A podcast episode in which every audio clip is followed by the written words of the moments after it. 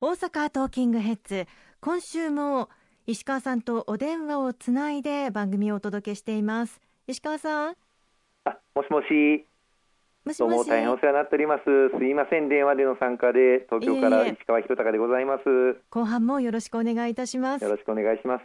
先ほど前半のパートの中で緊急経済対策のま全体像そして感染防止策などについてお話をいただきましたけれども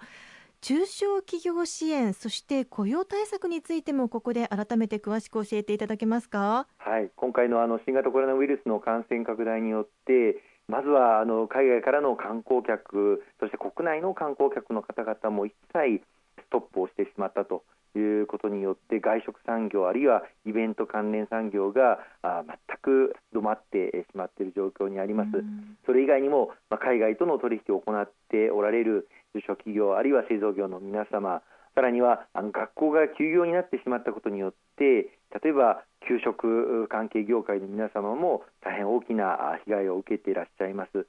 さらにはイベントが中止になったことによって例えばお花屋さんとかですねこうしたところも全く普段なら収益として期待していたものが売り上げが完全に飛んでしまったという状況にございます。こうした大変厳しい状況にある各業界に対して今回の緊急経済対策では中堅・中小企業の皆様に最大200万円そしてフリーランスを含む個人事業者の方々に最大100万円の現金をそれぞれ給付をするということが盛り込まれております。あの具体的には2月から6月の間でどの1か月でもいいんですけれども、はい、昨年に比べて収入が売上高が5割以上減ったという企業が対象になります。5割以上減った方でその減った金額かける12か月分これが支給されることになりますが、まあ、最大金額が200万円あるいは100万円というふうになっておりますのでご理解をいただきたいと思います。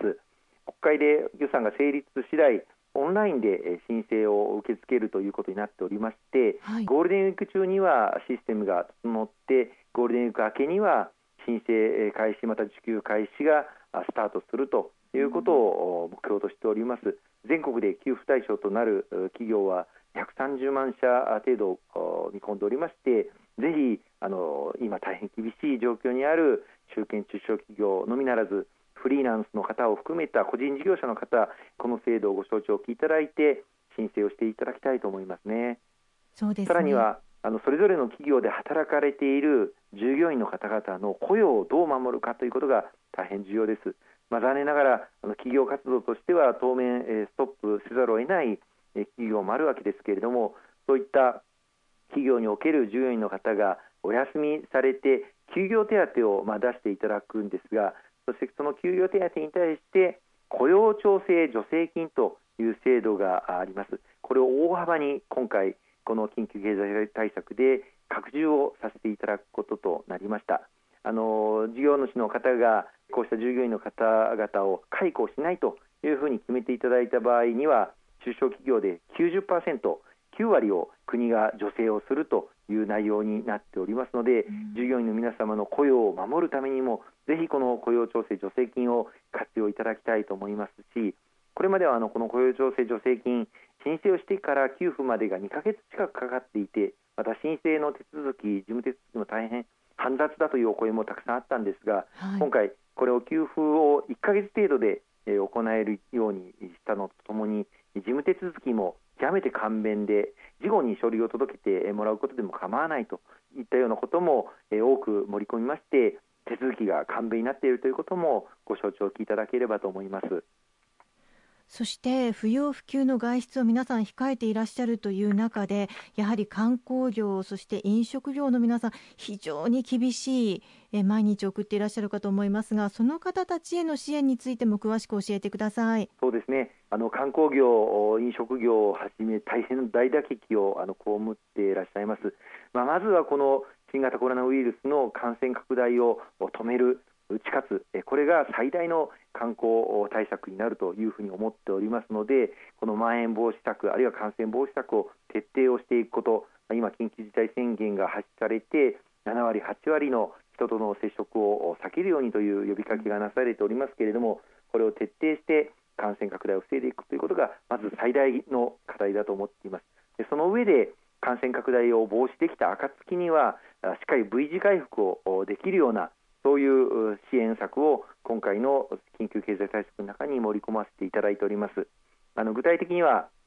GoTo キャンペーンという名前のキャンペーンを大々的に全国でその V 字回復の時には打っていくこととしておりまして割引のクーポン券を発行することにしています。総額として1兆6794億円という巨額な予算を投じまして、えー、例えばあの旅行に行ってお泊まりいただく場合には1泊あたり最大2万円分1人についてこのクーポン券を受け取ることができるようになっています。さらにはあの旅行会社などを通じて旅行商品を購入された場合には代金の半額分の割引クーポンが発行されるということになりましてお泊まりいただくあるいはえ、旅行していただく、え、こうしたことが大変お安く活用いただけるというそういったクーポン券を発行し全国の旅行業界を力強くあの後押しをしていきたいというふうに思っています。さらには飲食店を利用された場合あるいはイベントのチケットをこの V 字回復の時に購入された場合にはポイントを付与することでこれを活性化していくということも盛り込んでおりますしさらにはあの旅行代金だけでなくてお土産屋さんとかあるいは施設の割引券などとも組み合わせることが可能となっておりますのでそういった旅行先、旅先での消費も喚起することが期待をされております。さらには今回のこの新型コロナウイルスの影響で例えばあの航空会社とか鉄道事業者さんとか大変にあの困難な今時期にございます。こうした航空事業者さんあるいは鉄道事業者さんへの資金繰りも力強く融資をしていくことあるいは特に航空会社については着陸料空港に着陸する場合の着陸料などの支払いを猶予することでなんとかこの難局を乗り越えていただくといったような支援も今回の緊急経済対策の中に盛り込まれております。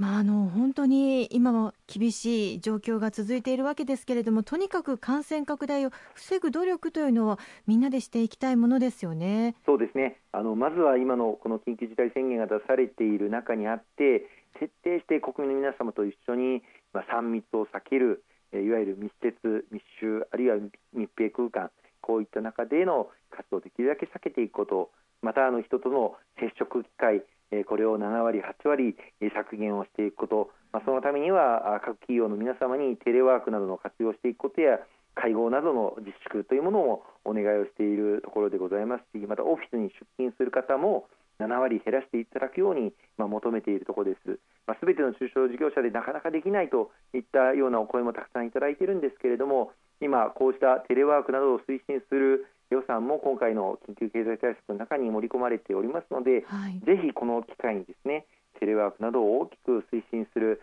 そういった働き方を変えていく取り組みもぜひご協力をお願いしたいと思いますね。石川さんお忙しい中今週もありがとうございました。はいありがとうございますあの冒頭も申し上げました通り今回の緊急事態宣言を受けたあ緊急経済対策はあくまでも緊急事態宣言が出される前の日本の状態あるいは国民の生活経済の状態を踏まえて盛り込まれた緊急経済対策になっておりまして、はい、今刻一刻と状況も変わってきております、うん、そういった中で次に必要なその状況に応じて新たな経済対策というものも安ぎ早に打っていく必要があるというふうに考えています。今回あの生活者への支援としては収入が大幅に減収した世帯の方々に対して1世帯当たり30万円の支援というものが盛り込まれておりますけれども、はい、それほど収入が減少していなくても大変生活が厳しくなっているという方々もいらっしゃいますので、はい、公明党としては次は一律にその収入が減少した視点内にかかわらずお一人当たり10万円を給付すべきではないかということを山口代表から安倍総理にもえー、促しているところでして、これの実現に向けても頑張ってまいりたいと思いますね。石川さんもお体大切にお過ごしくださいね。ありがとうございました。はい、ありがとうございます。えー、今後とも大変お世話になりますが、しっかり頑張ってまいりますので、どうぞよろしくお願いいたします。ありがとうございました。